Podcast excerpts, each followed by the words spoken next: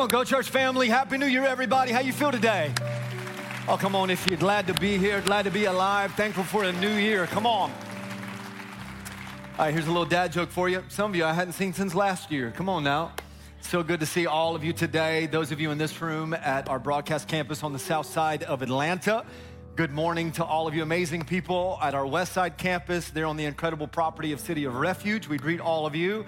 And then everybody at our Montgomery County, Maryland campus dealing with a little winter snow uh, storm that came through this weekend. I hope you're warm. We're glad to connect with all of you and then everybody online as well. All right, whatever campus you're part of here at Go Church, can you put your hands together, greet one another today? Come on. I like that. In the spirit of uh, applause and appreciation, how about we give honor to the men and women serving in the military and first responders? Come on, would you put your hands up? Sir, man, we want to honor you today. Thank you, thank you, thank you, thank you. Come on, keep clapping. God bless you. Thank you both. God bless all of you. Come on, five more seconds here. Really good. All right, as many of you know, we are now day number seven of 21 days of prayer and fasting. These have been genuinely uh, powerful, supernatural uh, mornings of prayer and the stories that are coming in from people that are either participating in person or in their own schedule, just making the disciplines of prayer and fasting a priority.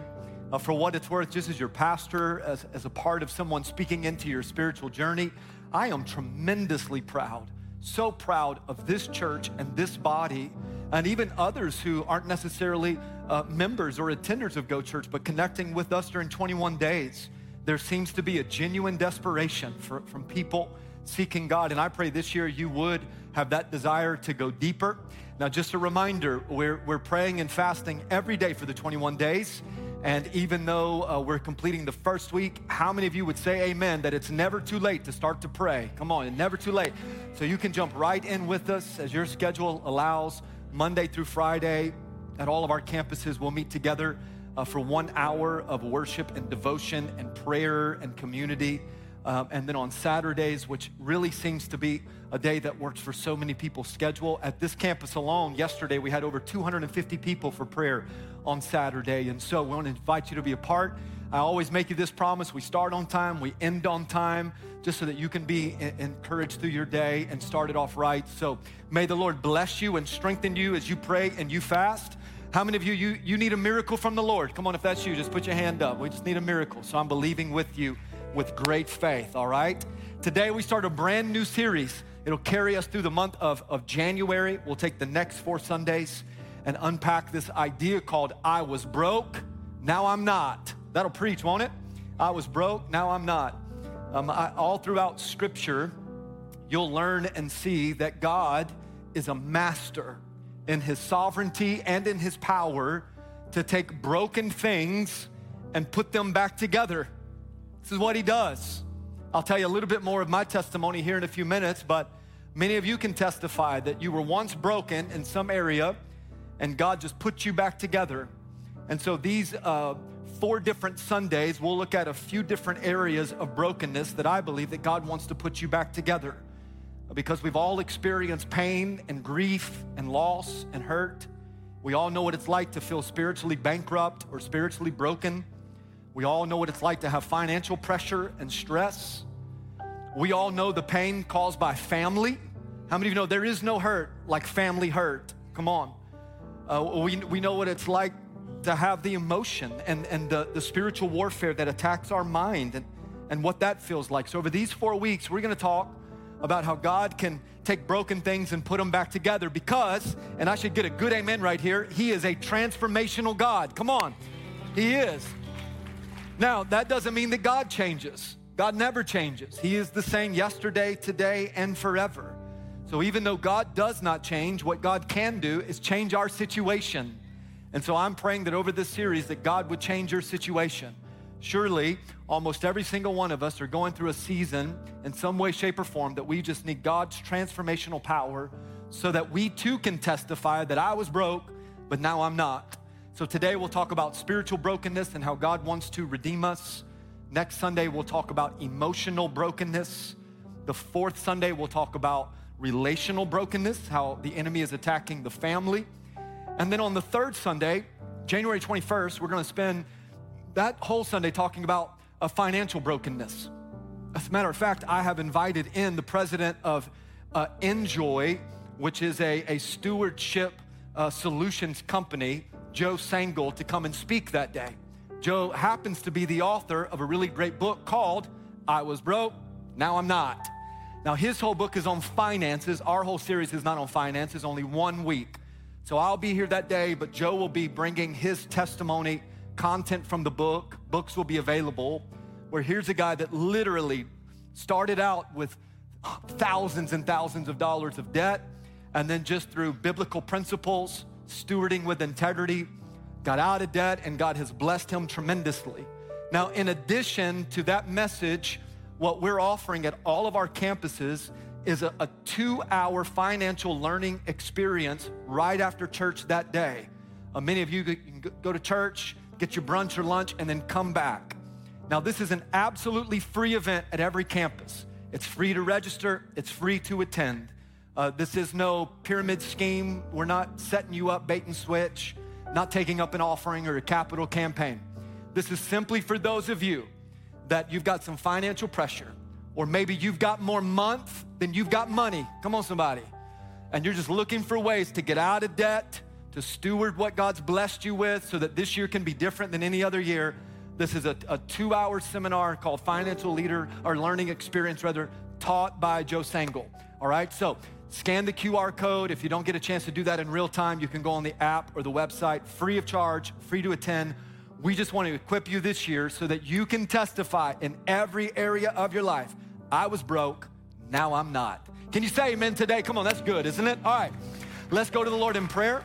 Every head bowed, every eye closed. I like to take 10 seconds, invite the Holy Spirit to speak to our heart. And this 10 seconds, you just concentrate on the Lord, meditate on the Lord, ask Him to speak to you, and then I'll pray for us today. Here we go.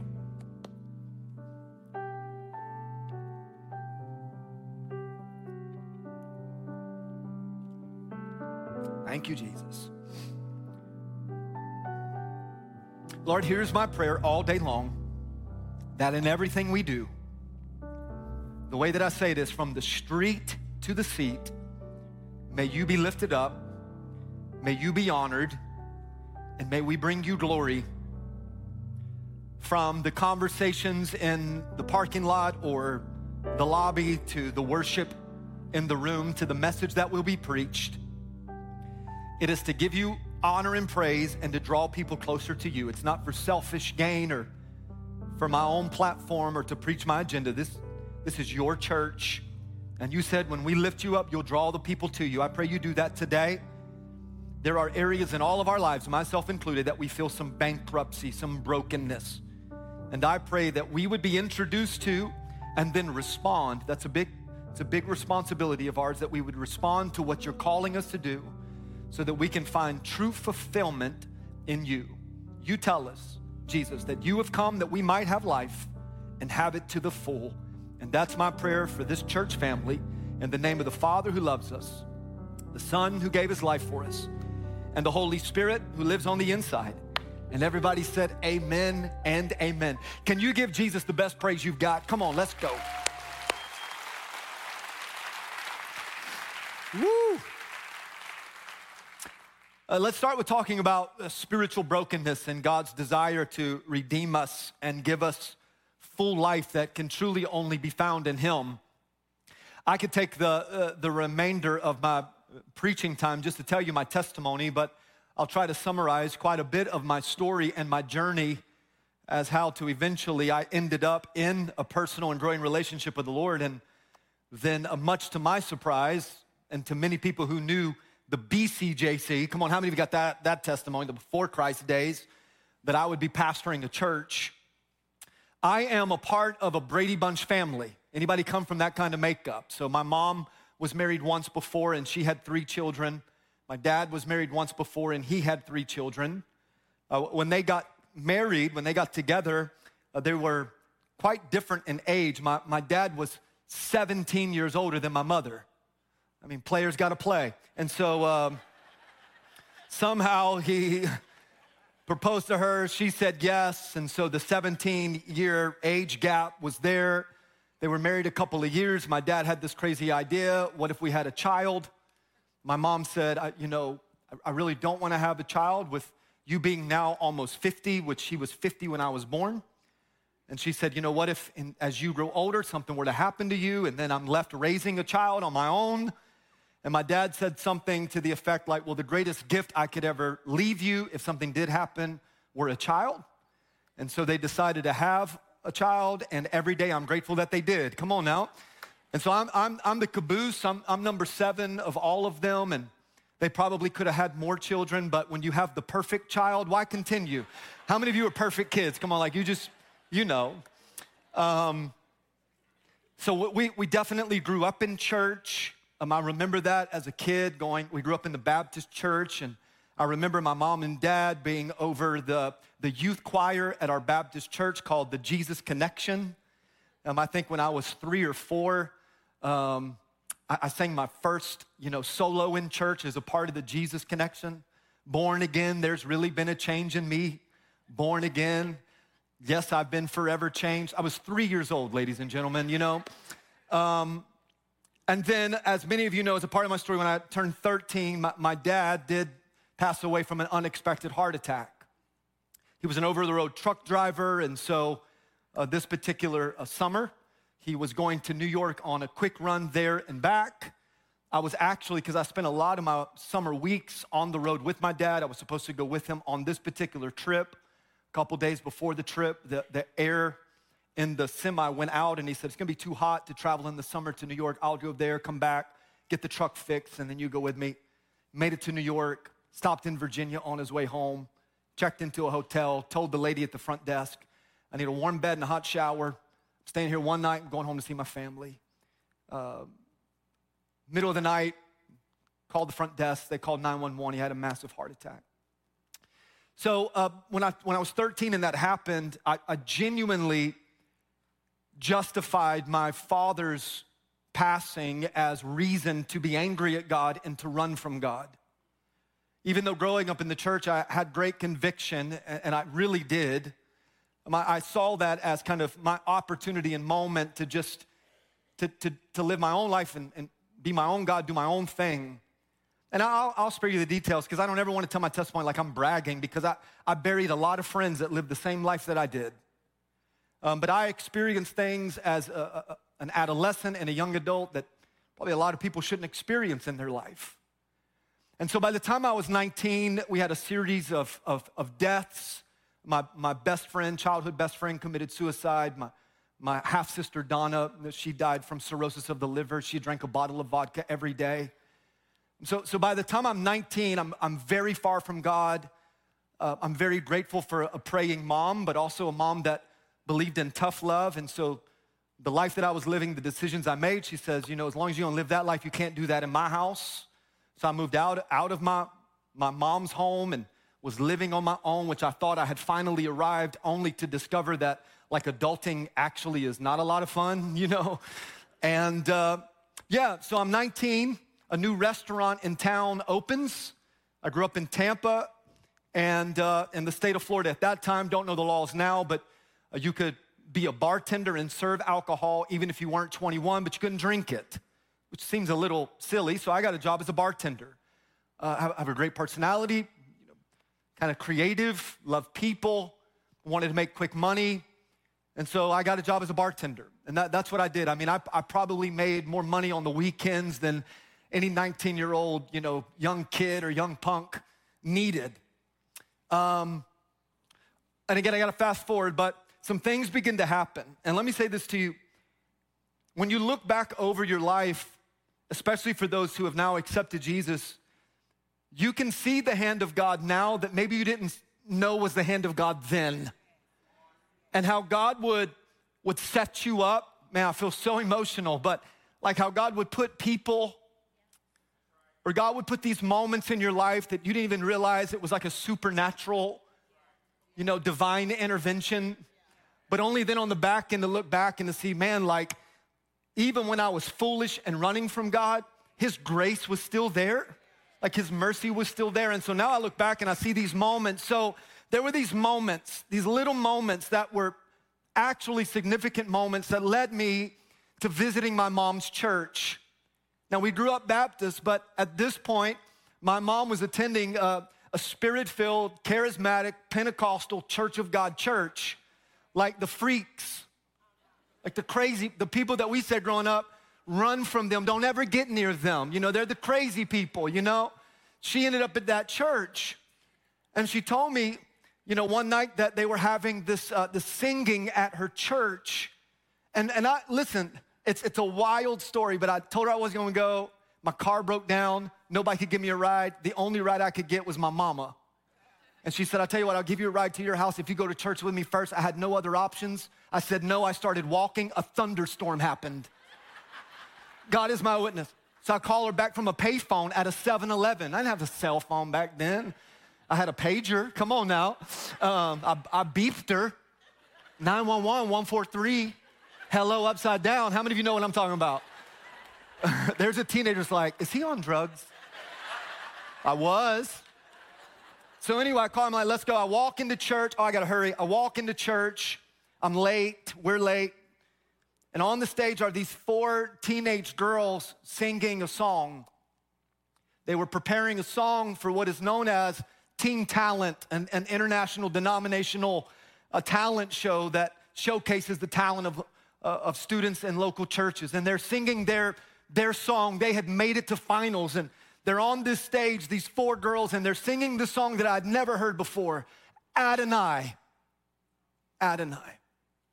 And these girls begin to sing this song, and I felt the, the power of God, the Holy Spirit, like I had never felt before. And I just began to weep. I began to weep. I didn't get saved that day, but God deposited something in my heart. And, and so I actually quit my job as a bartender and I started working for one of the deacons of that church. He said, JC, you're, you got a call on your life. You don't need to be working at a bar. Come work for me. I was like, well, what do you do? He said, I own a commercial landscaping company. You come work for me. And I said, well, how much will you pay me? Because I make good money. He's like, what's minimum wage? So he looked up minimum wage. He said, I'll give you a dollar less than that. I was like, I'm in. So I started working for Bill cutting the Orange Hill Cemetery off Dr. Martin Luther King Jr. Boulevard in Tampa, Florida. 19 and a half acres, 47,000 graves. I had one job start on Monday, finish on Friday. You get the weekend, only to start back over on Monday. The other responsibility was this don't run over the graves. So I cut, I cut grass. And if you've ever cut grass, some of you do that leisurely and, and you enjoy that. I know I, I do. It's very therapeutic because you get some time to think and to process. And I remember through of these few weeks just asking the Lord, and even though I didn't have a relationship, like I don't know what to do in my life. I barely graduated high school. Um, I'm living on my own. I wanted to get into the, uh, the police academy. I, I didn't get accepted. Um, I, I don't know what my future, I just left a job where I was making money. Now I'm not even making minimum wage. And I'm too afraid of God to lie to you. I'm telling you the truth. Uh, in the fall of 1999, on that red snapper lawnmower, the, the, the power of God, the glory of God hit me in such a way, believe it or not, that I, I fell off of the lawnmower. And I remember being face down, looking up, and that little red snapper just kept on cutting. And I laid face down and I wept before the Lord. I repented of my sin. I cried out to Jesus. And that moment, not only did He save me with His grace, but watch this, he filled me with the baptism of the Holy Spirit. I started speaking in tongues just like those freaky people at my mama's church. And then he called me into full time ministry. So after this whole experience, I never, I never experienced anything like that before in my whole life. I, I got up and I ran to the closest phone at the at the, the, the graveyard, the cemetery, which was in like a, a maintenance shed. I called my mom. I told her what's happened. She gets me a meeting with her pastor. So within a couple days, I'm sitting in front of her pastor. I'm telling him everything and more of what I just told you. And I knew he was going to be like, you know what? You need to preach Sunday. You to get up there and just tell the church. And I'll never forget what he said. It wasn't even about preaching. This is what he said JC, education will never compare to the anointing of the Holy Spirit that now rests on your life. However, education is a tool in your hand as you walk out God's plan for your life and you fight against the enemy, go get your education. And I said, Well, the problem is I barely graduated high school and nobody in my family, as far as I know, have ever been to college. I would be the first one that ever went to college. And he said, Then set the trend. You need to go to school. And I asked him one question. I said, Pastor Mark, all right, what, what college did you go to? And he said, I went to Lee University in Cleveland, Tennessee. And I said, Do you think you could get me in that college? He said, I do. And I started uh, in, in 2000 at Lee University on academic probation. That's the truth. Started at Lee. My final year of Lee, man, God blessed me while I was there. I was learning in my, my faith journey. I got a job as a youth pastor, got in campus choir. We traveled the world singing. And then in my senior year, I fell in love with a girl named Kimberly. Met her, loved her. I told her the other day in a text message, I loved you the first day I saw you. I love you even more today. First day I saw her, I loved her. Took her about 100 times to see me till she loved me. But that's all right. We're working on her eyesight, people. Come on now. Uh, we, we, had, we had a quick engagement. Quick engagement. Bishop Allen, Dr. Valerie, they were shocked that her, Kimberly was 19 when we got married. Let me say to every 19 year old girl that's thinking about marriage, you ain't ready. Come on, parents, grandparents, help me out. But we got married quick, and look, look what the Lord has done. And here, I'll summarize all of that. I stayed too long, but just to tell you that one encounter with Jesus can change everything. One moment with God, one moment. I, I was at the bottom of my life, at the lowest of lows, bound by addiction, drowning in sin, overwhelmed with depression and discouragement and grief. The lowest of lows. And yet, God, who is rich in mercy, reached his loving hand down from heaven.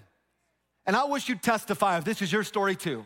And he picked me up. Come on, somebody and he turned my life around and he placed my feet on solid ground. One moment with Jesus changes everything. If you believe that or you've experienced that, can you say amen? And this is who God is. God God puts broken things and broken people back together. And when you read about the ministry of Jesus and these individuals and personalities that Jesus encountered, that testimony that I just shared with you is very similar. Look at Nicodemus. Look at the woman at the well. Oh my goodness, look at the Apostle Paul. I could almost pick any of the dozens and dozens of individuals who have that type of transformational testimony to talk about today. But I was so moved by this one man that I want to talk for just a few minutes about. About how this one man, much like many of us, was living in spiritual brokenness, but an encounter with Jesus changed everything. And his name is Zacchaeus. Now, who was Zacchaeus? Well, to start with, Zacchaeus was a wee little man. And a wee little man was he. He climbed up in the, for the Lord he had, don't act like you don't know it. Come on, church people. And when the Savior passed by that tree, he looked up and he said to Zacchaeus, What? Come down for I'm going to your house today. How many of you know the song? Come on, you know the song. But Zacchaeus was more than just a, a vertically challenged individual. Zacchaeus was known as the chief tax collector working for the Roman government. That meant that Zacchaeus was head honcho. He was number one in the chain of the Roman system of collecting taxes. The problem with the Roman government is that they were incredibly dishonest and, and, and, and ultimately they were corrupt. Now, regardless of how you feel about our, our internal revenue service, the fact of the matter is this the Roman system was way more dishonest than the IRS.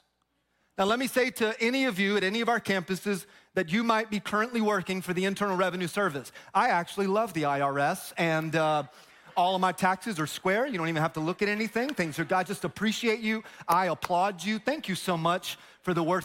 Thank IRS, thank you. Thank you for knowing exactly how much I owe you, but you make me figure it out on my own. Thank you, only to penalize me when I got it wrong about something you already knew. I feel better now. but he was also, Zacchaeus was considered a, a traitor among his own people. Uh, ladies and gentlemen, Zacchaeus should have been prosecuted for extortion. He, he worked for the Roman government collecting taxes, but he would go to individuals only to take from them far more than they actually were required to pay so he could fill up his own pockets. Zacchaeus was a, he was a thief. Zacchaeus was a crook. I, will tell you what, Zacchaeus was a first century thug. This dude took money from little old ladies. And if you embezzle money from little old ladies, there is a special place for you. Come on. You know, these scammers that are taking advantage of our elderly, man, that frustrates me. And this is who Zacchaeus was. He was a sinner. But you know this. You know this about people in your own circle or people you've heard about. A lot of times, people who are dishonest and greedy and prideful and sinful, they become very wealthy. They become very wealthy. And Zacchaeus had arrived on the uh, socioeconomic scale. Zacchaeus had a ton of money. As a matter of fact, there was not one possession, one item, one piece of materialism that if Zacchaeus wanted it, he couldn't buy it. He had that kind of money. But listen to me, it's not on the screen, but I want you to write it down or keep a mental, uh, this mental thought. Even though Zacchaeus' bank account was full, his spiritual heart was broken. He was bankrupt. All right? Let's pick up the story in the Gospel of Luke, chapter 19. Jesus entered Jericho and was passing through. I highlighted this yellow just to quickly tell you that if you'll lean into the moments where Jesus is passing through, the Spirit of the Lord is moving, where God is trying to get your attention, the same outcome that you'll see happens to Zacchaeus can happen to you.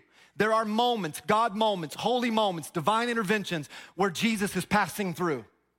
He's walking right through your life, interrupting your plans. And if you'll just lean into those moments, Jesus will change everything. Can I get a good amen? Jesus entered Jericho and was passing through. There was a man there by the name of Zacchaeus. And this is what I told you. He was a chief tax collector and he was wealthy. Now let's pause right there in the story.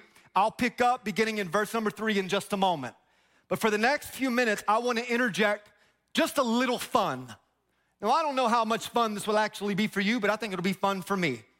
Now, before I go into what I want to share, I want to preface everything with this. Without a question, I'm going to take a little bit of Zacchaeus' story and the history of first century a Jewish culture and the Bible a little out of context. Give me a little bit of grace. I've prayed over it. I'm seven days in fast. My heart is pure and Jesus loves your pastor, okay?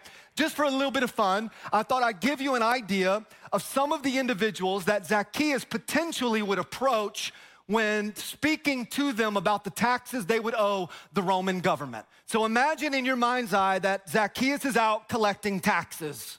Is he there? Is he a wee little man in your mind? Come on, somebody. All right? Now, let's say, for fun, this is for fun, that Zacchaeus approaches a guy by the name of Bartimaeus. Now, Bartimaeus is known out of Mark chapter 10 as a, a blind man who would strategically take a location right out of the, the gates of the city of Jericho. And there he would beg for money because he was blind and couldn't get a job. So imagine that Zacchaeus is out collecting taxes. He, he knows where Bartimaeus is. He walks up to the gates of, uh, of Jericho. He sees Bartimaeus and he says, Bartimaeus, buddy, it's Zacchaeus, the chief tax collector. He says, I, I know you're a blind beggar, but your business is actually profitable. Even the cash money that you get under the table, we, we've seen the Venmo transactions, Bartimaeus. We see the Cash App, you're making money, and you, you, owe us, you owe us the taxes on it. Now, you probably, Bartimaeus, you didn't expect me to show up today, so I'm gonna give you 30 days. On the count of three, everybody shout 30 days. One, two, three. I'll give you 30 days with interest, but when I get back, you better have the money that you owe us and then some. Well, Bartimaeus is sitting there blind thinking, how, how am I gonna come up with money? I'm barely surviving. Well, Zacchaeus goes on about his day. Imagine he's out collecting taxes. He goes to the home, knocks on a door. A lady opens the door. He introduces himself as Zacchaeus, the chief tax collector. And he says, Ma'am, I'm sorry to inconvenience you, but it's time to pay the annual taxes. I'm here to collect the money that you owe us. And the woman begins to cry and she says, Zacchaeus, I, I, I, you, don't, you don't even know the distress of our home. You don't even know what we're going through. My husband is possessed by demons. He lives in the caves on the other side of the sea. They call him the maniac of Gadara. You can read about him in Mark 5. And she says, Zacchaeus, every day my husband, who was the only source of income for us, is chained in the cave. He claws at himself, cuts himself, and he screams and hollers, We don't have any money. And Zacchaeus says, Look, ma'am, I know you're going through a lot, and this probably doesn't feel like the right time, but you owe us taxes. So I'll give you 30 days. On the count of three, say 30 days. One, two, three with interest. But when I get back, you better have the money that you owe me. Oh, Zacchaeus is full of pride, full of arrogance. He goes to the next house, and before he knocks on the door, he notices this beautifully decorated wreath, a flowery wreath. He knocks on the door, and this mama opens the door. You can tell that she's been up all night grieving and crying. And he says, Ma'am, I'm so sorry to inconvenience you, but I am Zacchaeus. I work for the Roman government and I'm here today to collect the taxes that you owe us. She begins to fall on her knees and hot tears running down her cheeks. And she says, Zacchaeus, I don't have any money. My son literally just died. And I've given that funeral home and that funeral director all of the money that we possess in order to bury our son. I'm so sorry, but I don't have money for you today. And Zacchaeus says, I'll tell you what, I'll give you a little grace. I'll give you 30 days. And then when I come back, I expect the money to be in your hands plus interest. You having fun yet? Let's go 30 days. Let's go 30 days. 30 days fast forward, uh, old Zacchaeus goes back to the gates right outside of the city of Jericho. He's got a little hop in his step, a little song in his heart. He's excited to see blind Bartimaeus to collect the money. Only to realize that when he gets to the gates right outside of the, oh, I feel like preaching now only to get to the gates right outside of the city, Bartimaeus isn't there. His little homeless beggar station has been dismantled. So Zacchaeus starts to ask around, hey, hey, hey, where's that Bartimaeus guy? And word begins to spread until eventually Zacchaeus is able to track down where Bartimaeus is. But this time, when Zacchaeus sees Bartimaeus, Bartimaeus sees Zacchaeus. And Zacchaeus says, hold on, hold on, wait a minute. I'm a little confused because 30 days ago when I saw you, you couldn't see me. But now that I see you, you can see me. How could I see you and you couldn't see me, but now you see me and I see you? And Bartimaeus says, Well, I don't know what to tell you other than about 30 days ago, I met a man named Jesus. Jesus was passing through the town. He called me by my name. Some of my, my, my, peers escorted me to Jesus. Zacchaeus, when I got to Jesus, Jesus asked me one question What do you want me to do for you? And Bartimaeus said, I told him, Rabboni, I I just want to see. And Zacchaeus, in a moment, he restored my sight and I wrote a song, Amazing Grace. How sweet the sound that saved a wretch like me. I once was lost, but now I'm found. I was blind, but now I see. Come on and give God the best praise you've got. Come on, I'm preaching about 50% better than you're clapping right now. Come on. Bartimaeus says, Hey, hey, before you go, remember Pookie, my seeing eye dog? So, Pookie, here's all the money I owe you for the taxes plus interest. Zacchaeus is like, What? But he goes on about his day. He goes to the next house, knocks on the door. This time, when the door opens, standing in front of him is a tall, nicely dressed, well put together man. Zacchaeus says, Sir, I don't recognize you. 30 days ago when I came here, it was just your wife. Uh, I'm Zacchaeus, the chief tax collector for the Roman government, and you are? And he said, Well, actually, I, I was known as the maniac of Gadara. But about 30 days ago, there was this man named Jesus that came on his boat to the island that I was living at, chained up, bound, and, and overwhelmed with the legion of demons. When Jesus came up to me, he asked them to identify themselves, and the demon says, We are legion, for we are many. And, and Zacchaeus, I know, I, I, see the dumbfounded look on your face, but let me tell you, it gets even crazier. In a moment, this Jesus casted out over 2,000 demons that were living in me. Uh, Zacchaeus says, well, what happened to them? And he says, What happened was he took all those 2,000 demons and put them in pigs.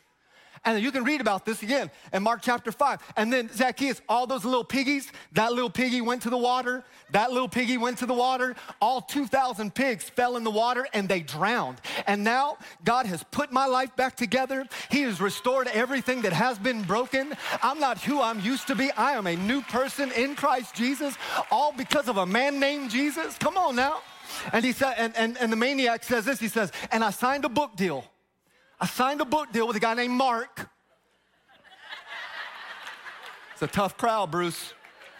I signed a book deal and I'm giving royalties off the book deal to tell my story about the goodness of God and how God can, can break down every type of addiction and bondage and stronghold and demonic oppression. So as I tell my stories, I've got the royalty. So here's all the money that my wife said we owed you for the taxes plus the interest. Have a good day, Zacchaeus. Be on your way.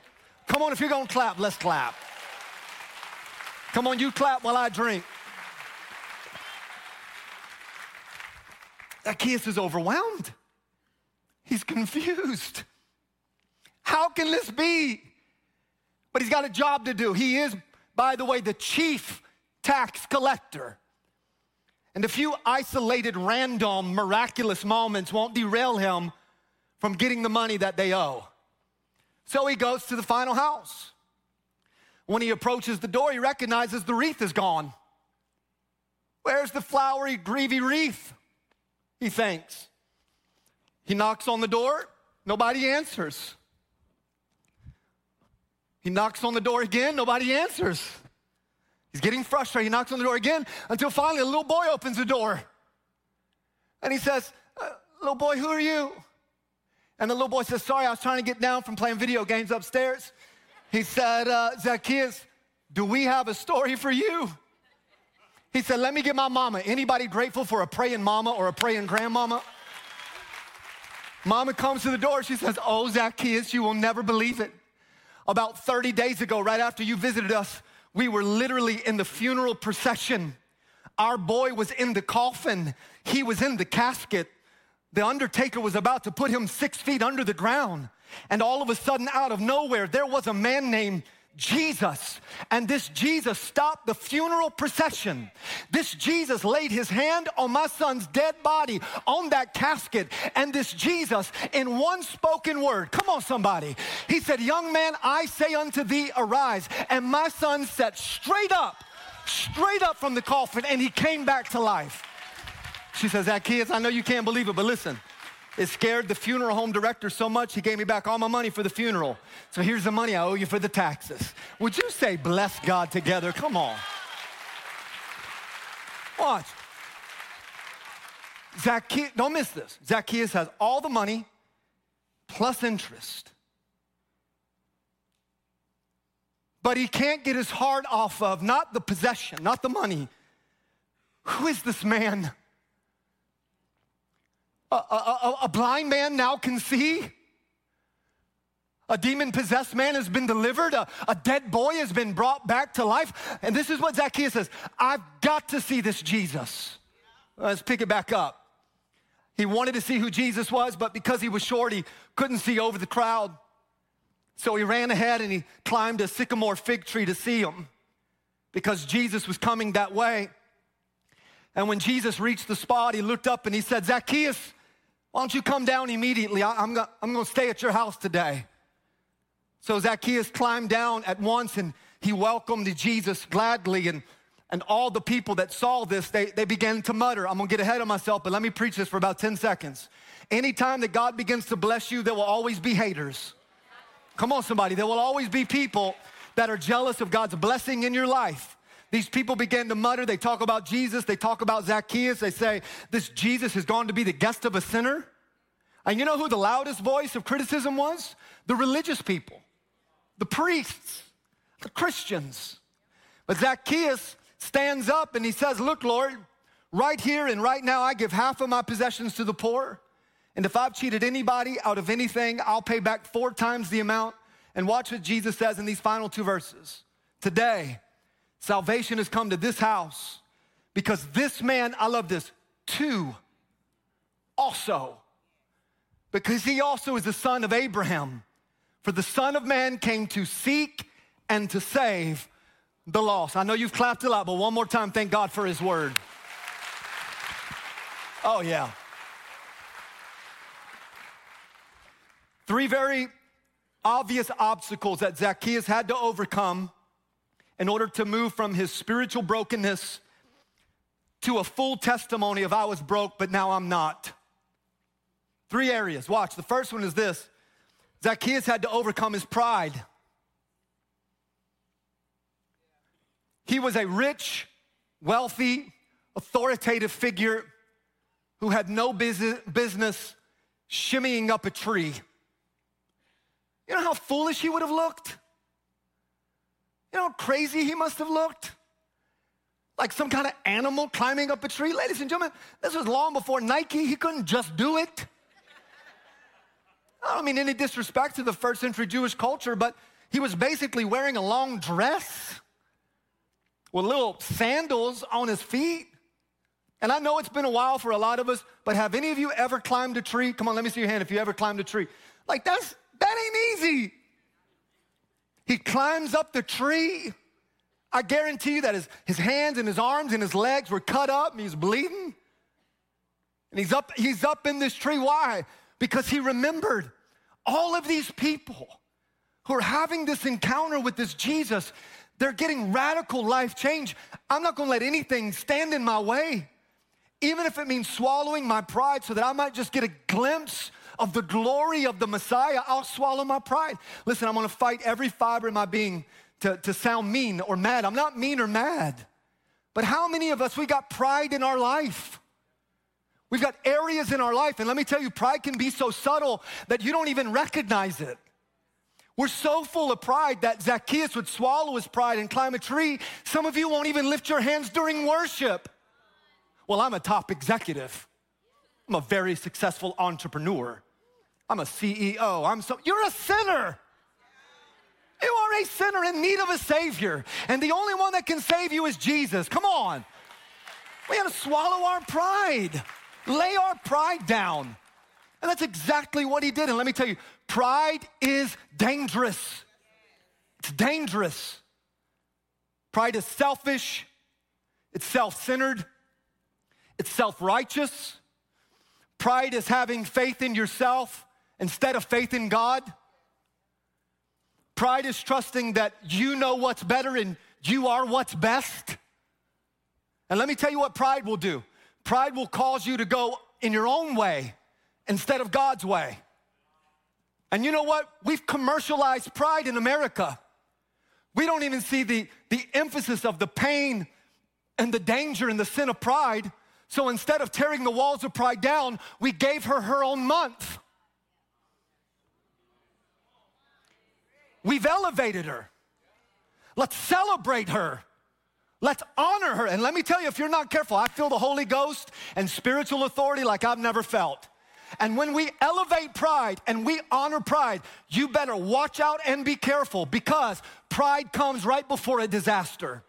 And an arrogant attitude precedes a fall. If America does not repent of our prideful self, we will fall to destruction like every great empire and every great government historically before us. Can I get at least 100 people that would agree with me?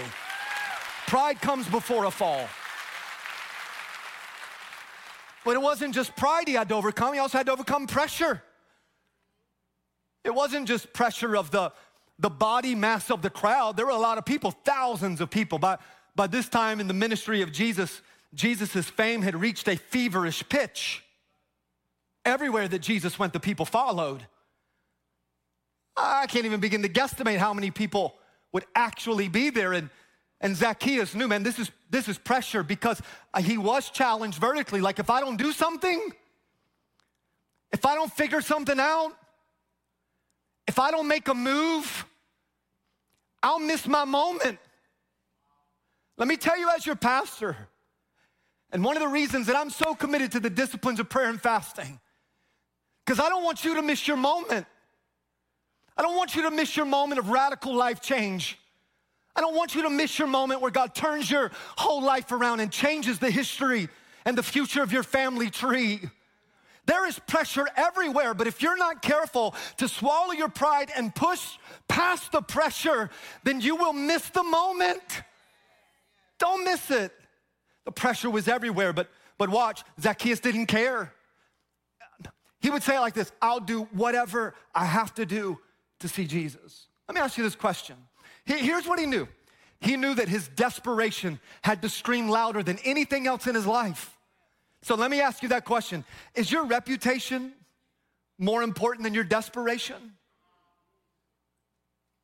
Well, I mean, sure, I want more of the Lord, but, but I do have a reputation to maintain.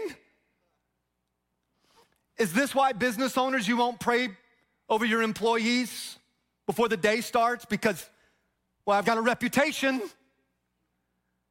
Moms and dads, is this why you won't do a, a devotion with your family? Because, well, you know, we got a reputation. I don't want them to think anything. Young people in school, is this why you won't pray over your lunch that they give you in the cafeteria? Like, I know I ought to bless the Lord for the food, but I don't know what my friends will think. Let me tell you a couple things. Number one is if there was any food that needed prayer, it's cafeteria food. Can I get a witness from somebody? Come on. No, I think what happens is, is, is, is, is that pride sets in and we fall to the pressure. And watch, and I love this because one of, one of the things that Zacchaeus had to fight through was shimmying up the tree and people recognizing who he is. But then Jesus calls him out. He's like, Zacchaeus, why don't you now shimmy down the tree? And what, what did the whole crowd do when Jesus called Zacchaeus' his name? What's that little guy doing up there? Get down here, little guy. Everybody's looking at him. And what could Zacchaeus have done? I'm not, I'm not Zacchaeus. No. He's like, oh man, I got to pull this dress up again, go down the tree. Let me, let me say this to you. Watch this. People start talking, talking about the Lord, talking about Zacchaeus, but he was ready to swallow the pride, overcome the pressure. And this is my advice to you don't you ever let the opinions of people keep you from Jesus. People always got something to say, they'll always talk about you. You've encountered these people. Ladies, you can go get your hair did, and somebody's not gonna like it. Well, I liked how your hair used to be. Guys, you can go buy you a new truck, which you shouldn't do unless you have the money. That's week three. And somebody's like, oh, you got a Ford? I'm a Chevy kind of guy. Somebody, I bought a vehicle one time. They're like, oh, I, I see you got a Dodge. I'm a Ford kind of guy. I said, I'll tell you what, I'll make you a deal. You buy me a Ford, I'll drive it. Until then, I'm paying for it. Zip it. Everybody's got something to say, complain about everything. At the end of the day, don't you live your life for an audience of one. His name is Jesus. You keep your eyes on Jesus. You let Jesus be the main thing. You do you, you follow Christ, you grow in your, your relationship with Him. Don't be so concerned about everybody yipping and yapping like a baby chihuahua. Don't you worry about them. Don't you focus on them. You keep your eyes on the Lord. You seek first the kingdom of God and his righteousness. You let them talk. As a matter of fact, here's what I've learned in about 20 years of ministry and the last uh, over 10 years now of being a senior pastor. The louder they talk must mean the more I'm doing right. Can I get it? Are you hearing what I'm saying? You hear that? The more they talk, the more they complain, the more they nitpick, the more they try to find fault, it's because you're doing the right thing. You're pursuing God. You let them talk, but their opinions are not going to keep me from more of Jesus. I will swallow my pride. I'll work out my own salvation. I'll overcome the pressure. I'm living my life for Christ and Christ alone. And my prayer is, is that you can follow my example as I follow the example of Jesus. I need you to give a little praise break right here. Come on. I need you to clap. Somebody going through a storm. You've got people saying stuff about you, gossiping about you on Facebook, family group text. Let them talk. Let them talk. Man, I got caught up in a family group text one time. People talking about me. You know, I wrote back, "Oh, y'all right. You all right. I am crazy. I am dysfunctional. That's why I need Jesus. The difference is, I know I'm crazy and dysfunctional. I've accepted the Lord.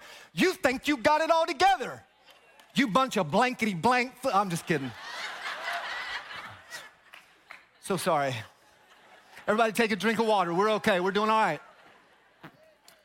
Overcome pride, overcome pressure, but he also had to overcome possession. One of the greatest issues that America faces is idolatry, the spirit of materialism. We just want more, more. I need more. Can you imagine as we close? Zacchaeus climbs the tree he climbs down the tree, and in moments, now this Jesus, the Son of God, is sitting in Zacchaeus' house. 10,000 square feet. couple pools and a jacuzzi. We went to the Costco the other night, 85 inch TV for like $14. Come on, somebody.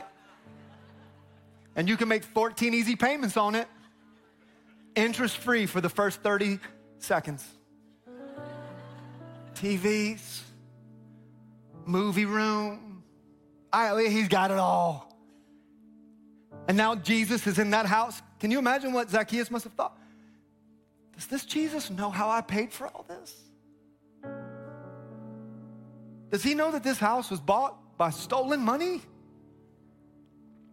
That the table that we're sitting at was paid by those old ladies that I took advantage of? That the fish, oh, don't eat the fish, Jesus. You don't know where I got that money from. And Zacchaeus is watching Jesus. And Zacchaeus realizes wait a minute, he loves me unconditionally?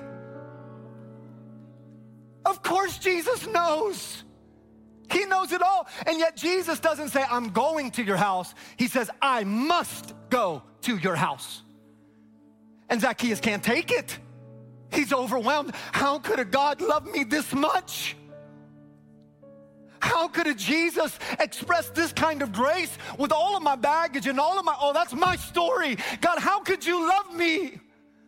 With all the wrong that I've done and the dumb decisions I've made and the people I took advantage of and the people that I hurt and abused, and yet you give me your grace. What kind of love is that? And Zacchaeus can't take it. Uh, Jesus is talking, the religious people are talking, and Zacchaeus, man, his hands begin to shake, his lips begin to stammer, his, his knees begin to knock. And he stands up abruptly and he says to the Lord, He says, Hello! Right here, right now, I repent. Stop, stop everything. I repent, Lord, I'm sorry. I am sorry. Lord, I thought that all of this stuff would give me the, the hope that I needed, the joy that I needed, the fulfillment that I needed, the peace that I needed. But, but in this moment, when I look back at those people, Bartimaeus, the maniac, the widow of Nain, when I look back, here's what I learned. And now, seeing you, you're the only one that I need. What does it profit a man to gain the whole world and lose his soul? So Zacchaeus says, I repent, take it all. Call a better way movers. Get them over here, take half the stuff, get it out of here. And if I've cheated anybody out of anything, which by the way, he wasn't asking if he was a cheater he was making a declaration of his old life. I know I've done wrong. I know I've messed up. So I'll do whatever I have to do to make it right. Let me ask you this one encounter with Jesus changes everything, but it's gonna cost you something. You wanna go deeper in 2024? What are you willing to give up in order to go up? What are you willing to sacrifice? What are you willing to lay down? What are you willing to offer, Lord? If I wanna move from spiritual empathy and, and brokenness to, to having life and life to the full, life more abundantly, I'll lay down some stuff. Listen to me, all of these things of the world, they're temporary. They're temporary. Ultimately, what you need, the reason you feel that void, that pain, that grief that won't go away, the darkness, is because you're trying to fill that emptiness and that darkness with things that the enemy of the world is offering instead of receiving Jesus as your Savior that can give you the comfort you need, the peace you need, the joy you need, the reconciliation you need, the hope you need, the promise you need. Am I talking to anybody today? Come on. I'm, I'm, I'm over time. I'm so sorry, but let me. I've never parented a 13 year old before. This is a, it's a whole new world. Lakeland is such a good young man. Genuinely, he is such a good kid. Their basketball team is horrendous, but he is such a good young man. We've gone through some stuff in the last few weeks. As you t- parents, grandparents, you talk about pressure. Look at this generation. Lake's gone through some stuff and he's opened up about some stuff. We've asked the right questions. And a few nights ago, well, maybe about two weeks ago, we're sitting in my driveway We had run some errands. We're sitting in my driveway. I turned the car off and said, Hey, before we get out of the car, let's just talk real quick. Said, Number one, I want to tell you I'm really proud to be your dad. And I love you, bud. And Lake said this. He said, Oh, are we going to have one of those conversations? I said, We are. I said, Lake, I want to tell you something that I wish somebody would have told me when I was 13. I wish I had a dad at 13 to tell me what I'm about to tell you. Is that every human being is looking for four things love, acceptance, worth, security. Laws, L A W S. Love, acceptance, worth, security. And Lake at 13, if you'll hear this, it will change your life and keep you from so much brokenness and pain and damage. Listen, love, acceptance, worth, and security will never be found in the things of this world. They'll never be found in the things of this world. I said, Lake, look at me. No girl can fully give you what your heart desires. And when he gets older and the temptations change, there is nothing that this world could offer that will fill whatever void is in his life. I said, so at the end of the day, what does Philippians say? The Bible says that my God shall supply all of my needs according to his riches and glory. When you feel the brokenness and the emptiness, it's because you need a personal relationship with Jesus. Listen to me Jesus is the only one. You can have all the stuff you want. But if you don't have Jesus, do you really have anything? Jesus says this today salvation has come to this house because this man too is a son of Abraham. Watch verse 10. Let's read it together on the count of three. You ready? Verse 10, highlighted in yellow. One, two, three. For the Son of Man came to seek and save. For years, I was so confused by that verse because when I read this story, isn't it Zacchaeus looking for Jesus? Jesus didn't climb the tree. Well, later he did. Jesus didn't shimmy up and shimmy down. Uh, years ago in my prayer time, I told Lord, I'm like, I don't understand this. Zacchaeus climbed the tree. Zacchaeus came looking for you. And in the stillness of my heart, I just heard the Holy Spirit say, Who you think planted that tree? It's always a setup. I am the one seeking and saving the lost. And ladies and gentlemen, Jesus is the answer. Would you say a good amen today for the word of God? Come on. All right. Pastor David, you come here. Campus pastors will transition. I'll give you these two questions as you bow your heads, close your eyes. 45 seconds, you're out of this room. What's the Holy Spirit speaking to your heart? And what are your next steps? Take a few seconds and we'll pray a prayer of dismissal.